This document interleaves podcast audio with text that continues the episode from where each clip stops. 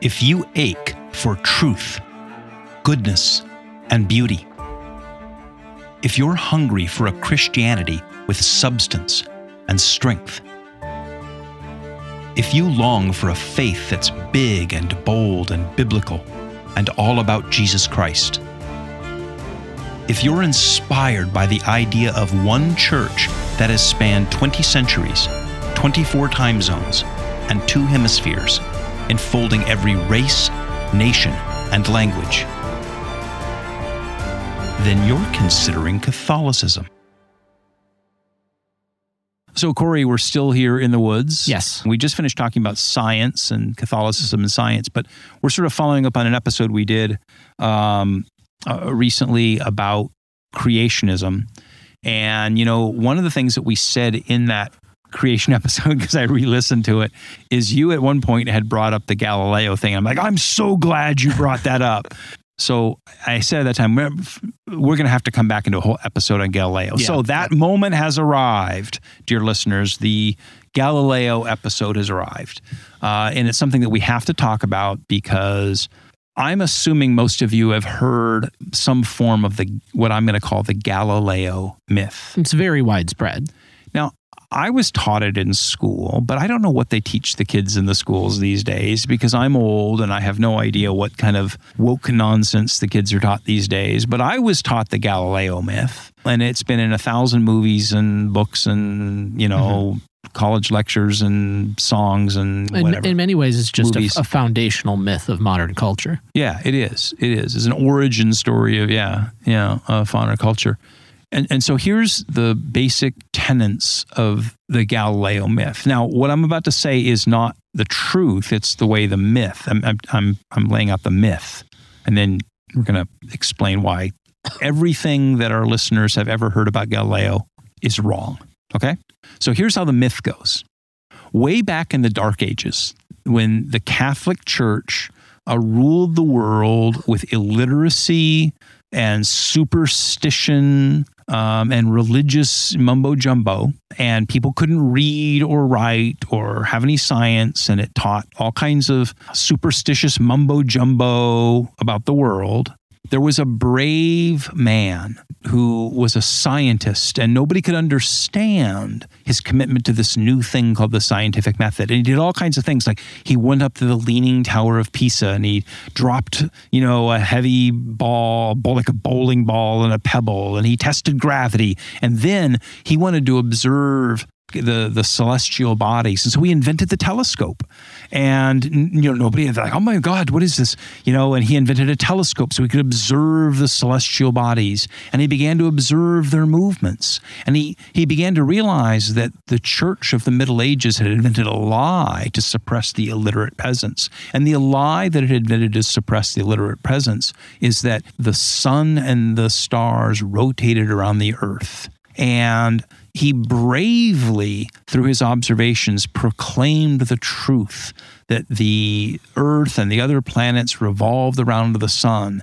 And for his brave commitment to exposing the scientific truth, the church threw him in a dungeon, excommunicated him from the church, and confined him to a dark prison.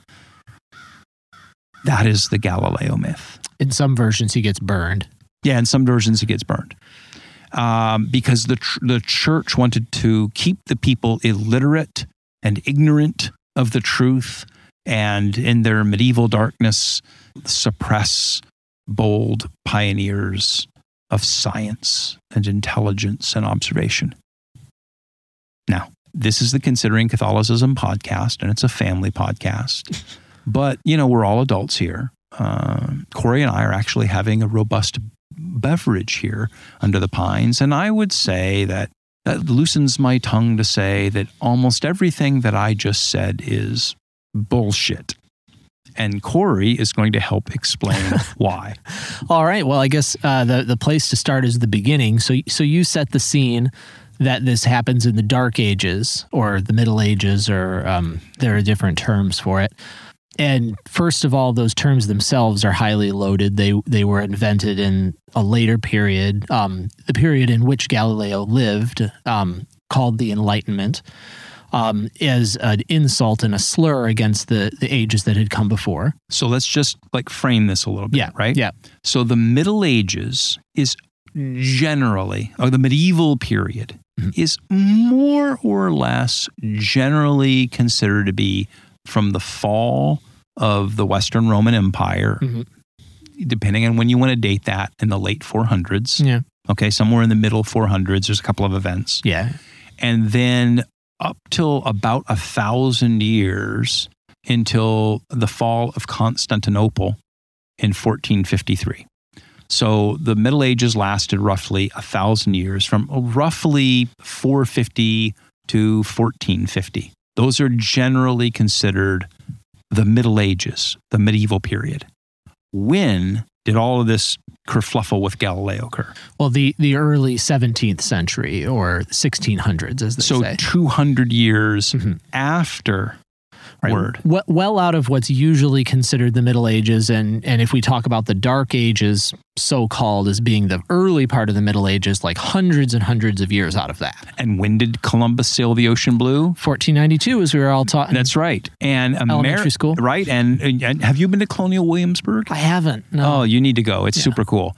Uh, but you go to Colonial Williamsburg, and just down the road, you go to Jamestown, and that Mhm. was the first English settlement in the Americas, right? Mhm. 1620. And Galileo's trials occur right around His six- first trial was 1616. second trial, 1620. So it's 33, basically around the same time that the English are settling America and the American colonies. So the first part of the Galileo myth that's BS is that this is the Middle Ages. It was actually in the Enlightenment, and there were a lot of things going on in Europe at that time, a lot of contentious things going on in Europe at that time. But Europe was becoming very scientifically advanced at that time gunpowder ships, the colonization of Americas, a lot of things. So Galileo is not a victim of the medieval church. Mhm. Point one. Uh, if I remember how you told all of that, sort of the second point to talk about would be sort of the the ignorance or the obscurantism of, of the church that is posited in that myth. It's really just not true. Even before that time, the church was not the enemy of literacy of learning. In many ways, it was the champion of those things. Uh, the only literacy in that was in Europe was because of the church. Right. The church preserved and expanded literacy and science and art and architecture. and the universities arose out of the monasteries um, and and out of the clergy, and so the the centers of learning were ecclesiastical. Were Oxford, Mhm. where you have been. Oxford, Paris, Paris, Bologna, all yeah. of these are the great medieval universities that are all circa like say 1200. Mhm. And they're centers of learning, science, the great cathedrals, architecture, mathematics, every field of human knowledge are being propagated 400 years before and in universities 400 years before Galileo. The medieval church was actually the way to think about it was when the Roman Empire collapsed, right?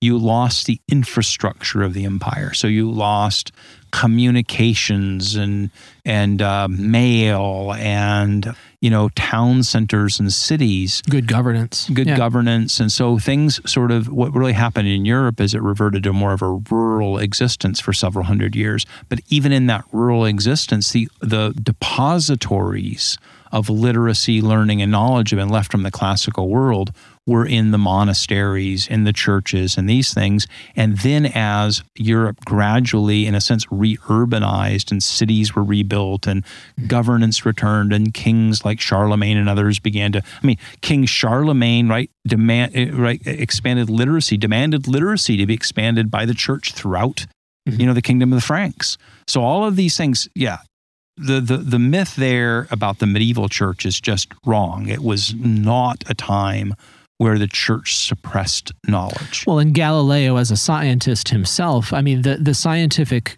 community and climate that could produce a scientist like Galileo, who, who was genuinely a pioneering scientist, was fostered by the church. You have um, other astronomers and physicists, um, it, either contemporaries or younger contemporaries or people who lived generations before Galileo that were, were funded by the church or were, in fact, churchmen themselves. Well, we're going to get into the details of Yeah. the myth here in a moment, uh, or the details of the Galileo story in a moment.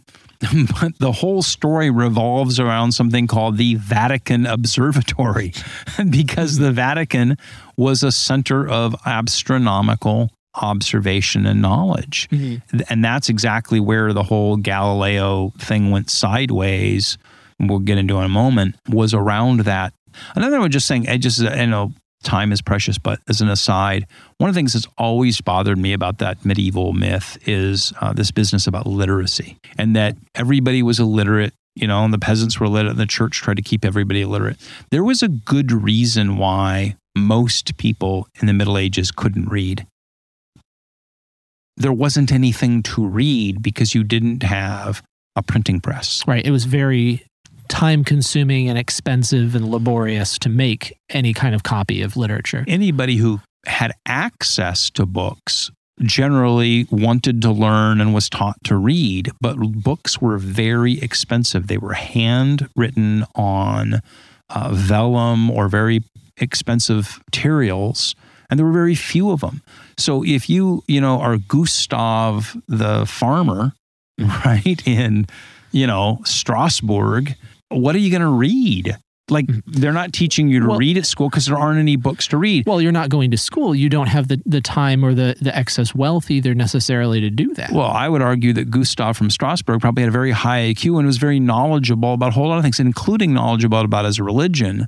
But this notion of literacy itself that the people are, what happens is about 100 years before Galileo, right, we have the invention of the printing press, mm-hmm. uh, Gutenberg, and, and all of a sudden now you have mass printing of material, which facilitates the spread of knowledge and ordinary people reading.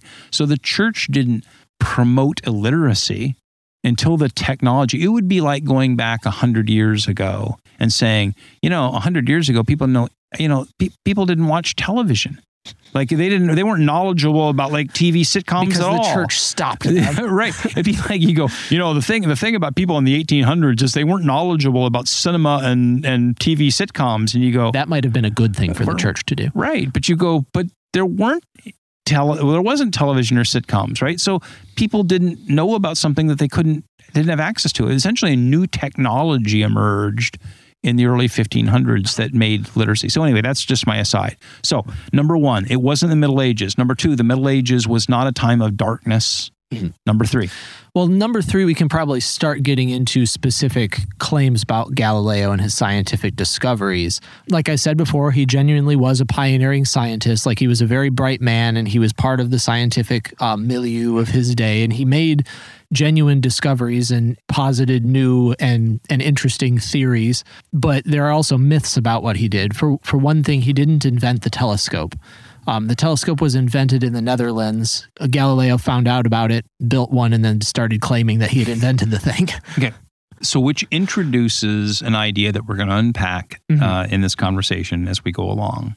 And the fundamental problem with Galileo is now, I, I said before we started the recorder, because we are here having a, a libation, I made the point that Galileo uh, had an unlikable personality, but I, I used a word that I won't use now.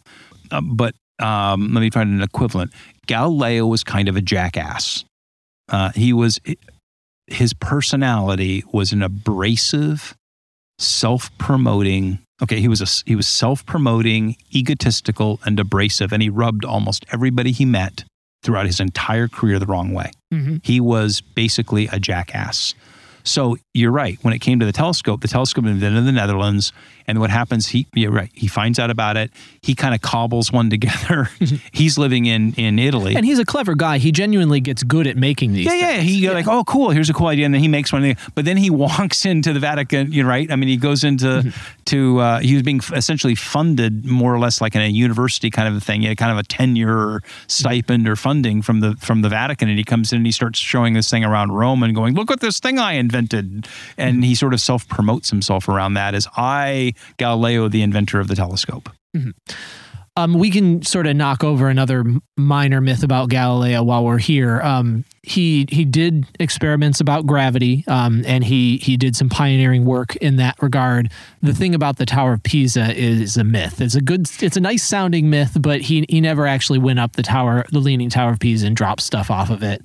Um, there were some other interesting experiments, like dropping things off of the mast of a moving ship, and like genuinely cool stuff. But the the Pisa thing is bunk. Yeah, it's kind of cool because you know it's leaning and Yeah. it's a cool idea, and everybody who goes to Pisa has to go see it, and you know whatever. So, but yeah, nope, not true. So, okay, now let's get into the heart of this business. Okay, the notion that he did all of these original observations of the celestial bodies through the telescope that he invented, Hmm. and determined that uh, everything moved around the sun. That what's called the heliocentric theory.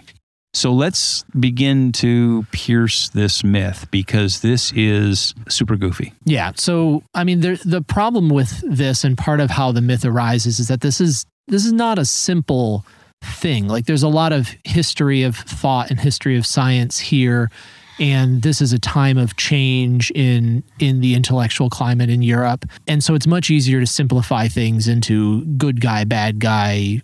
He was right, everyone else was wrong. Sort of dichotomies.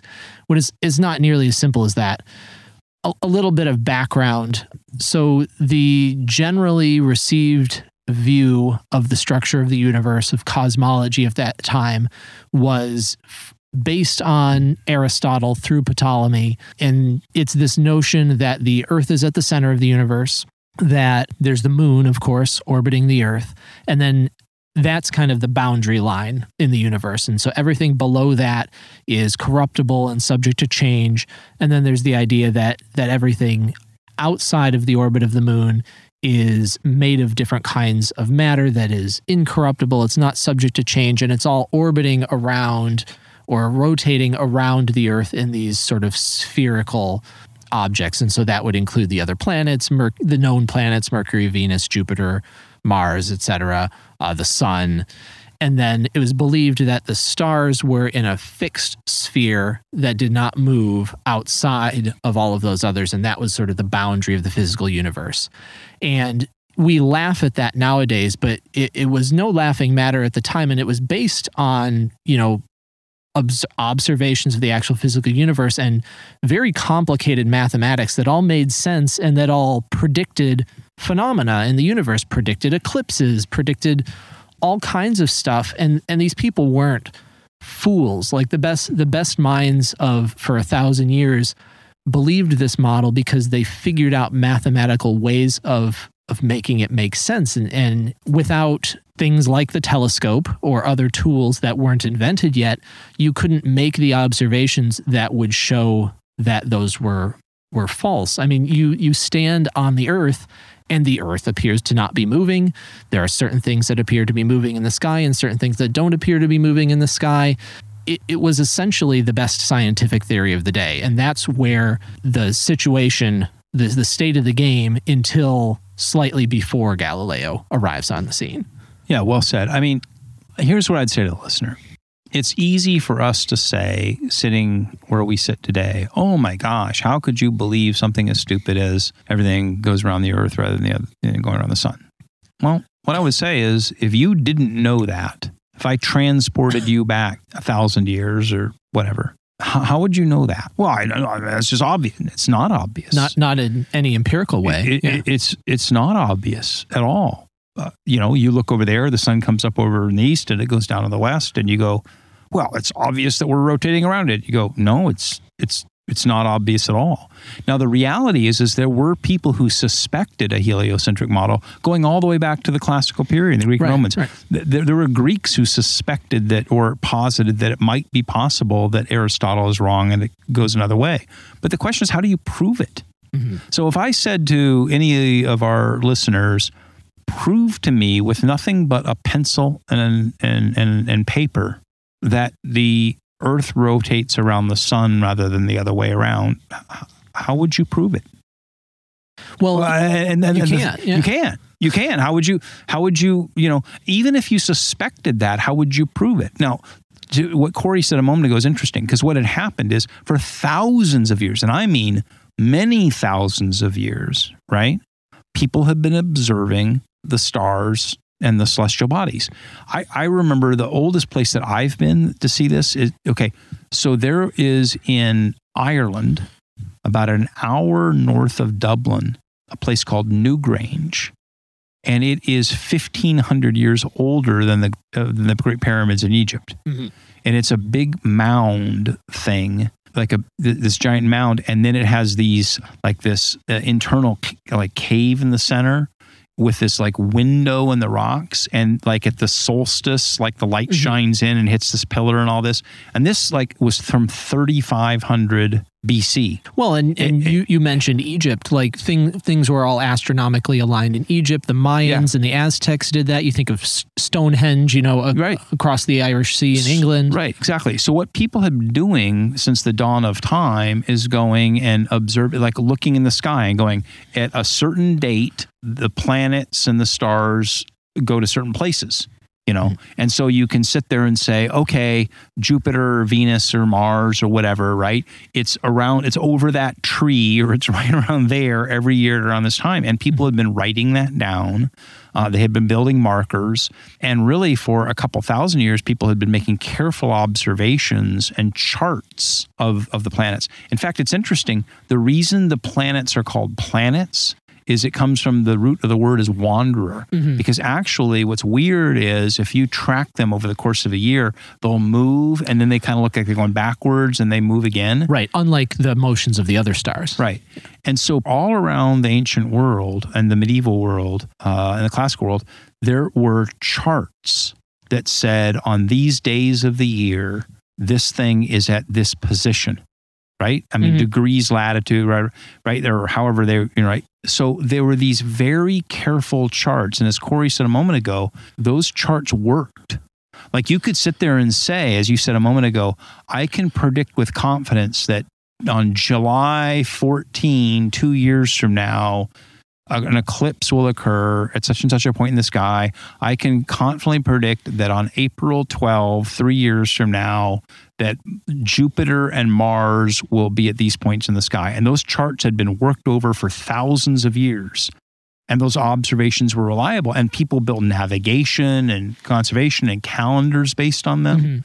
So when someone comes along and says all of that is wrong, the question is, well, prove it.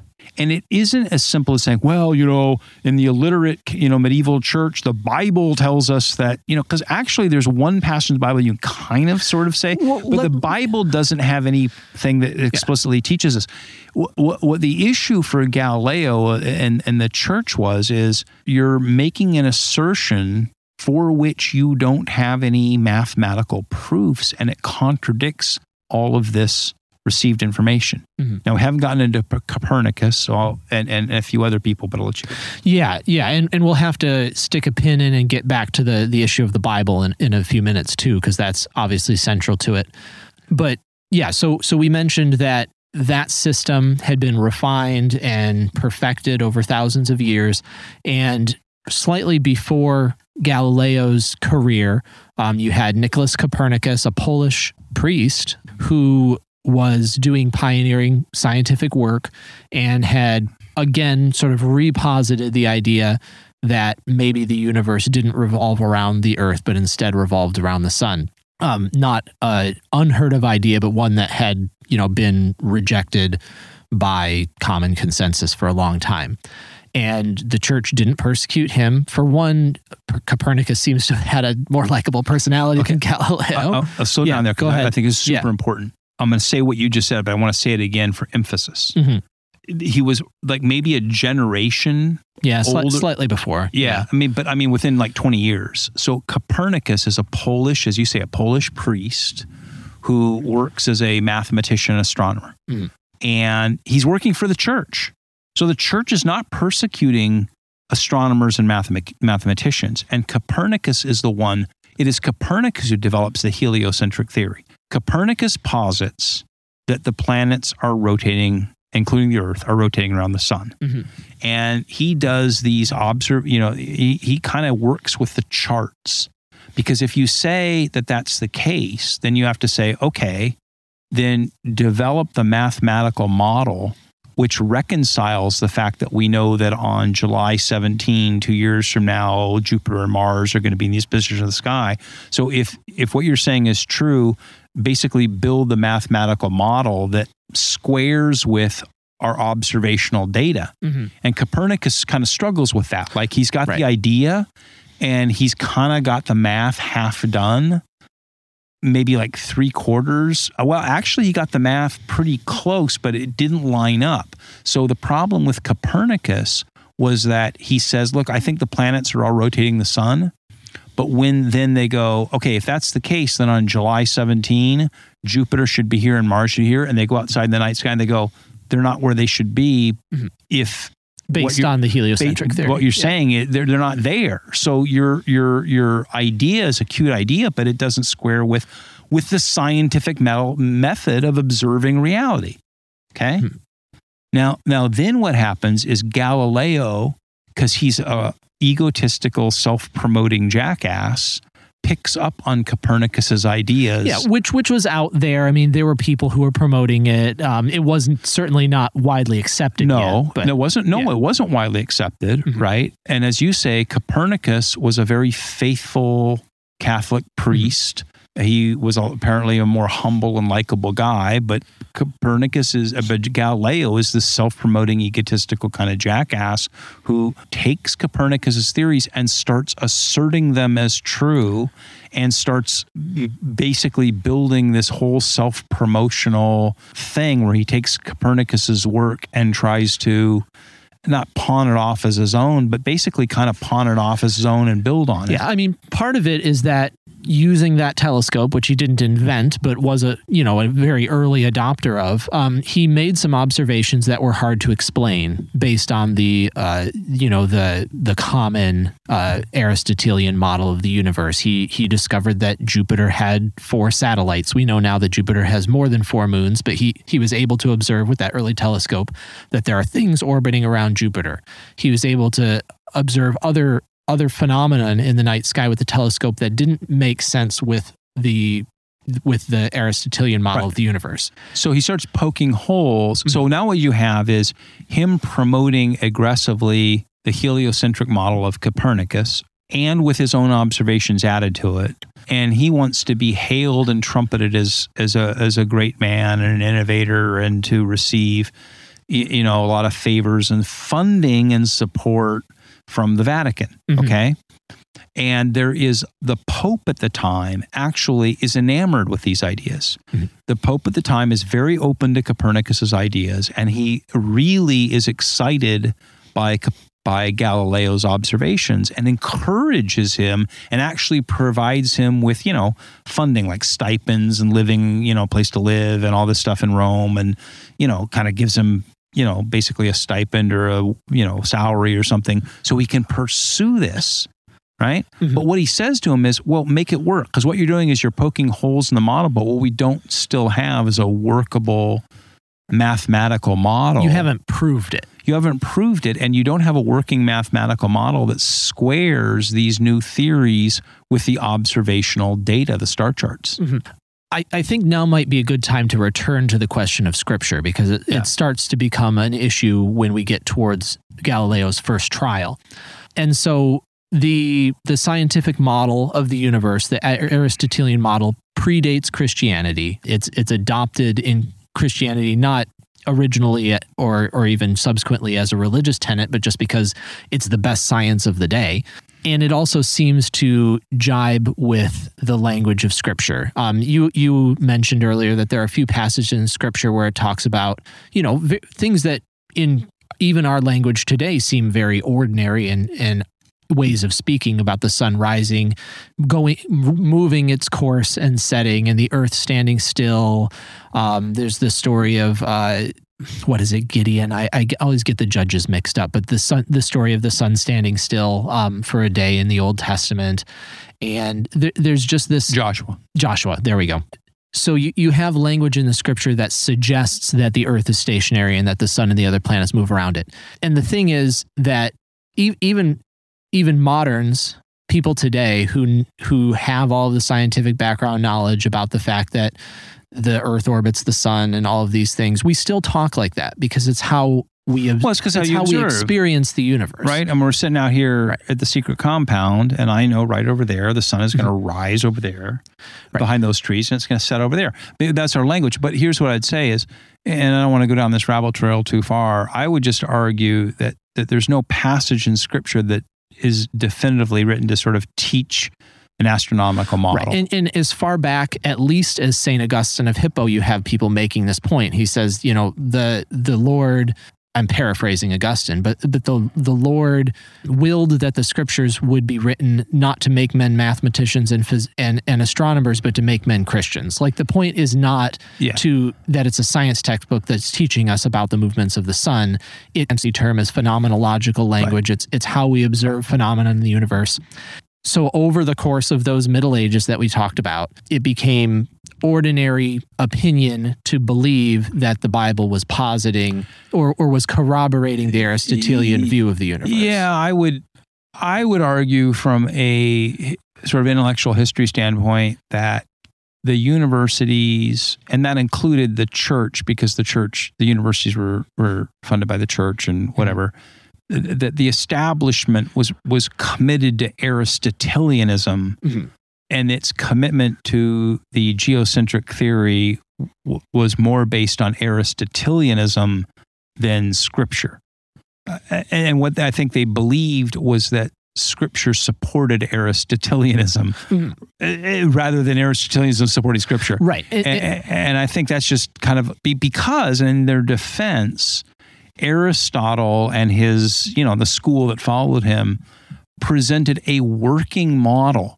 Like, think about how many things in science, like you don't understand or we don't understand. Like, we we drive our car, we use our mm-hmm. phone. We, well, even modern scientific theories, like we, everybody saw like the model of an atom in your science textbook, but but even Like- the like science little textbook, solar system, right. yeah. But even the science textbooks admit, like if you could see down to the subatomic level, it wouldn't actually look like this. This like is a just a model right. to It's help us like, right. understand. It's not like a little. But but here's the thing: is it works. It mm-hmm. works. So like I may not completely understand the chemistry of how my cell phone battery works or the chemistry of how my car works, Mhm. right? Because there's all kinds of weird chemistry and metallurgy.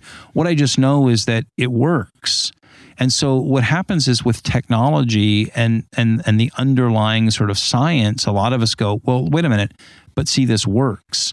Li- Like, uh, oh boy, man, we're going down a lot of rabbit trails here. But like, yeah, so like if you look at your typical map of the world, right, where you have the lines of latitude and longitude are at right angles, Mhm. it sort of works because you go, okay, well, this is so far from here and this is so far from here, right? But it leads to sort of distortions because it's taking a, a three dimensional thing and projecting it on a two dimensional space. But, you know, using that map, it sort of works. You can get from point A to point B.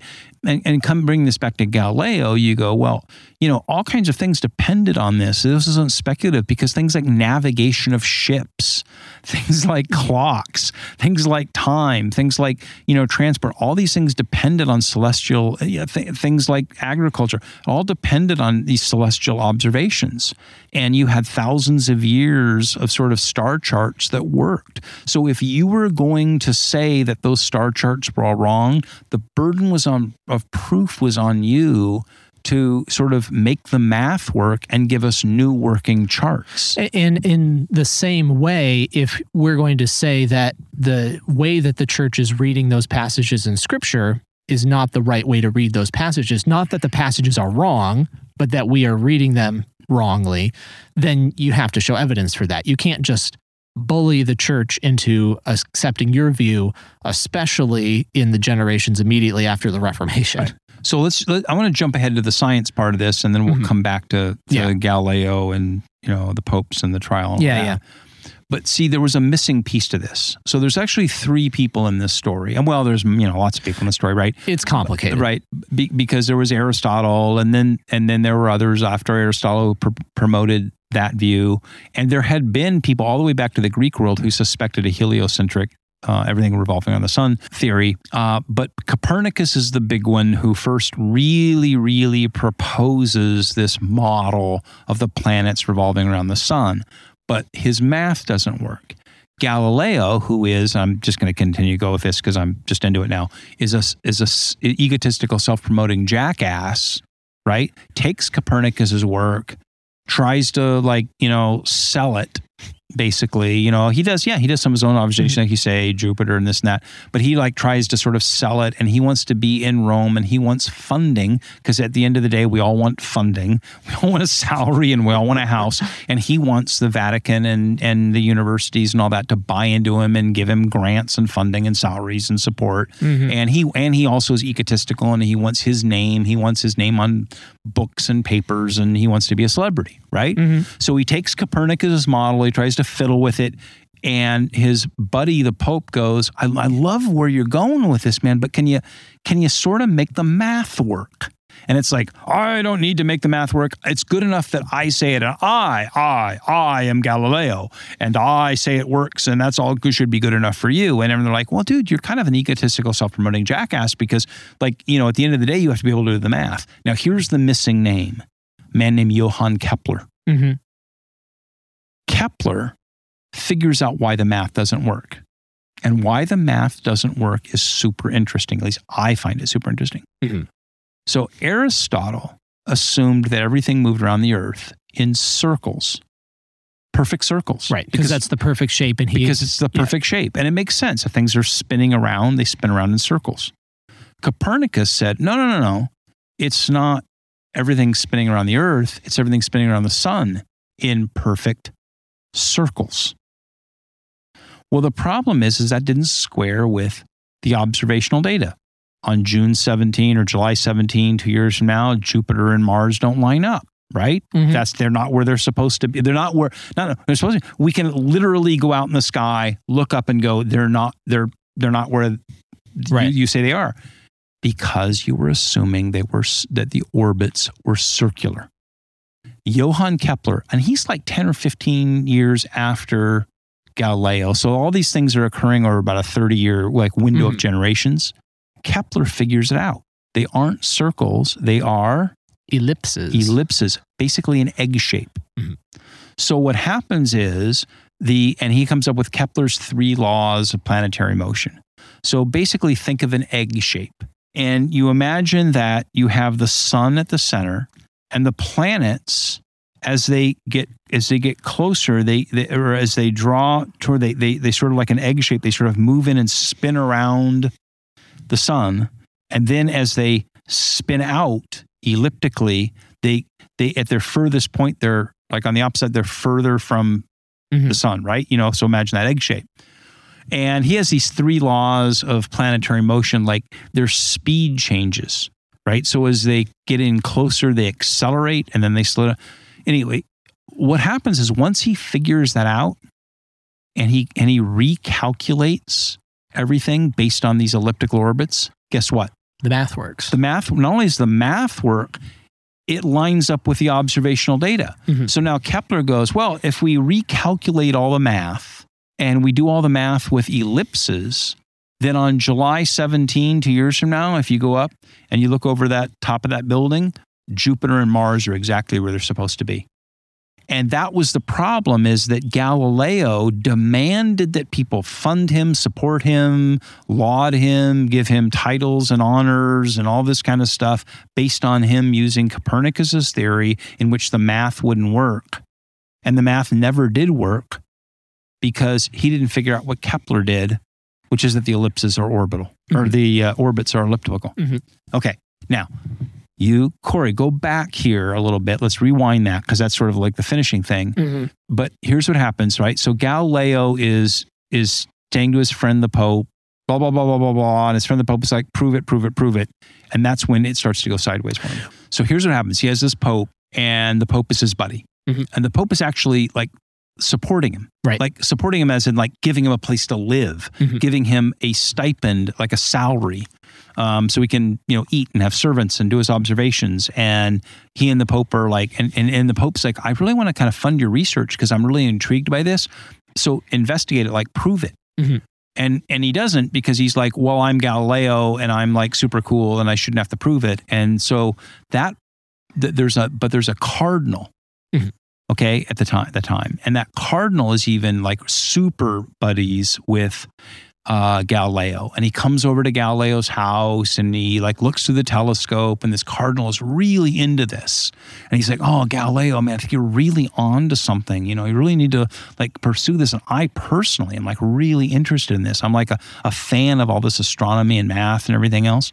So the the one pope dies, and that cardinal, who's Galileo's buddy, Mhm. Gets elected pope. Right. Now Galileo goes, dude, my my buddy who comes over at nights and looks through the telescope with me, he's now the Pope. He's totally going to promote me, and he's going to make me the you know official like lauded astronomer of the church, and give me awards and Mhm. fund me and promote my things and promote my books and promote my theories and know, all that. But it doesn't go that way. Right. Um, and so we kind of skipped over the fact that there was a first trial that didn't go anywhere. Um, that was in the phase that we were talking about where, where the church basically said, put up or shut up. If you can't prove it, then stop treating it like it's fact. And that trial didn't go anywhere. Um, Robert Bellarmine, who's a saint, was actually involved in that. He, he essentially told Galileo, like, you can't just bully the church into accepting your view of science and scripture unless you can make the math work and prove it. And that didn't work. It didn't go anywhere. It, it died down. And then, as you say, his friend becomes the pope, and even though his his friend, who's now pope, supports him in his research, he wasn't totally convinced of Galileo's theories either because he hadn't proven them. And so, you know, they're they're talking to each other, and this new pope has um, these counter arguments to what Galileo is saying about the heliocentric theory, about the Copernican theory but he's also very interested in what Galileo is saying. So he says basically, write about it, make sure you write about it as a hypothesis, as a theory, not as fact. When you write about it, include my, you know, conceivable counter arguments, um, it, and cover cover all the bases, cover all the possible positions here. You can you can write about your own views, but you need to treat this as an unsolved scientific problem. And he essentially gives him a contract. right. Okay. And the contract says you can live in this fancy house in Rome because he's got like this nice villa in Rome and he's got a servants and he's got, you know, funding and, you know, food and room and board and funding and all this kind of stuff. But you may not publish your uh, theories unless you can publish them with, you know, the math. Yeah, or at least not publish them as as fact. Right. Yeah. I mean, right. You know, I mean, you can Yeah. advocate for theories, but you can't you can't go out there and assert something that essentially is not peer reviewed. Right. And, and that was kind of part of the result of that first trial that he went through too, where Right. where they essentially ordered him. It's not that you can't talk about heliocentrism; it's that you can't talk about it as if it's proven. You can't settled you fact. can't say it's settled fact. And he gives him a contract. Here's the deal: you get to live in this nice villa in Rome. You get servants, you get food, you get funding, you get support, you get all the you know money you need to do your research. It's just pub, you know, right? You you have to. You know, put this as a hypothesis. You can't go out there and and promote yourself as having proved this as a fact unless you've proved it as a fact. And he has actually a contract attached to him uh, attached to his funding. So he basically has a research contract and he has to deliver the research. Okay. Mhm. And that's really material to the story in his trial because essentially what he is convicted of in the second trial is not the heliocentric theory because Copernicus had advocated, Copernic, uh, Kepler was proving it. What he was convicted of is breaching his contract, more or less, and asserting and uh, as fact something that he hadn't proven. So, as you mentioned, uh, the Pope essentially commissions him, gives him permission to to write this book that's supposed to cover the problem from different sides. He can advocate, he can you know present the arguments for heliocentrism. He's also got to present these other arguments, and and so Galileo spends a couple of years writing this book. And then we get to the moment. Right. And now, now, dear listeners, you know, I used a word that was use your imagination a little bit stronger than jackass. Maybe one of those syllables would have involved because Galileo spends a couple of years basically being funded by the Pope, right? And he writes this book, and he writes it as a dialogue. Mhm. which is a common literary form. right? And so he has like, you know, three or four people, you know, three or four like characters in the dialogue and they're advocating for different positions. And you have one guy advocating for the heliocentric theory who's like a scholar and the other guy in the dialogue who's advocating for the, you know, this and this. And he has one guy in the dialogue who's like the idiot. who is given a name that's functionally equivalent to idiot in or at least In simple Italian. in sim, or at least simpleton in in Italian. Simplicio. Simplicio. In, in Italian, it's Right. Simplicio. Mm-hmm. So he's he's he's the simpleton, the idiot. Right. And and so there's this one guy who like okay, so these scholars in this dialogue, this book he publishes, are are debating, you know, the Mm-hmm. the heliocentric versus geocentric. And there's one guy sort of in this dialogue who who literally is named Simplicio, who's the idiot. and and Galileo puts the Pope's own arguments against heliocentrism in Simplicio's mouth in, in this dialogue. Now, this was the guy who, as a cardinal, had been his buddy, was going over to his villa in Rome, looking through the telescope, right? Working with him, supporting him, gives him like funding. And what he then does is, is he actually publishes a book in which he takes the guy who's his benefactor and his best supporter and his best friend, and he calls him an idiot. Mm-hmm. Now, if, like I said, Galileo's you know ultimate flaw was not being a brilliant scientist because Copernicus was brilliant, Kepler was brilliant. There are a lot of brilliant scientists who worked on this problem. It- Galileo's biggest problem was that he was an egotistical, self-promoting jackass. Mhm. And why don't you take it from there? Well, yeah, the, the Pope didn't exactly take kindly to that. Um, in fact, he was extremely offended. And and so that's where you get the second trial in 1633. And and as we mentioned before, this this gets um, tied up with with the with the opinions about scripture and and the Vatican then as now you obviously have different factions and people who are doing things for different reasons. Some are theological some are political. And so you have people who are upset that he's promoting heliocentrism because they they disagree with it and they think it's heretical because they think it dis- disagrees with the Bible. That's not the Pope's position, and it's not a magisterial teaching that ti- at that time or at any time. It's never No, the, the, this Yeah. particular pope was very interested in the heliocentric theory and had it funded Galileo to try to to to to make it work. Right. They they wanted they didn't want to jump on any scientific bandwagons without proving it, of course. Um, but they were the the highest authority, living authority in the church was open to that idea. Um, but like I said, there's different currents going on here, and so because he insulted the Pope, Galileo ends up back on trial with the Inquisition, and all of those gears turn. Now he the to get back to your myth uh, that you narrated at the beginning. Um, there's the whole story about him being thrown into the deep dark dungeon and Fir- First, being- that he was excommunicated. He was never excommunicated. What he was done is he was essentially convicted of breach of contract. and and there was this whole thing about like being suspected of heresy, but they didn't convict him of heresy. He was never convicted of heresy. He basically was convicted of of of publishing um, stuff that was unauthorized. Mhm. Basically, unauthorized publishing, and and and I mean, in our modern term, we would say breach of contract. Right. And and so there's the whole myth about him being thrown into the dungeon. he was not thrown into a dungeon. I mean, he was during the extent of the trial, he was in Rome. He was not being mistreated. Okay, let's say when he was in Rome. Now, I've been in the Mamertine prison where Peter and Paul were held, Mhm. and I know the part of Rome where he was in prison. He was not in prison. He was he was he was under he was confined.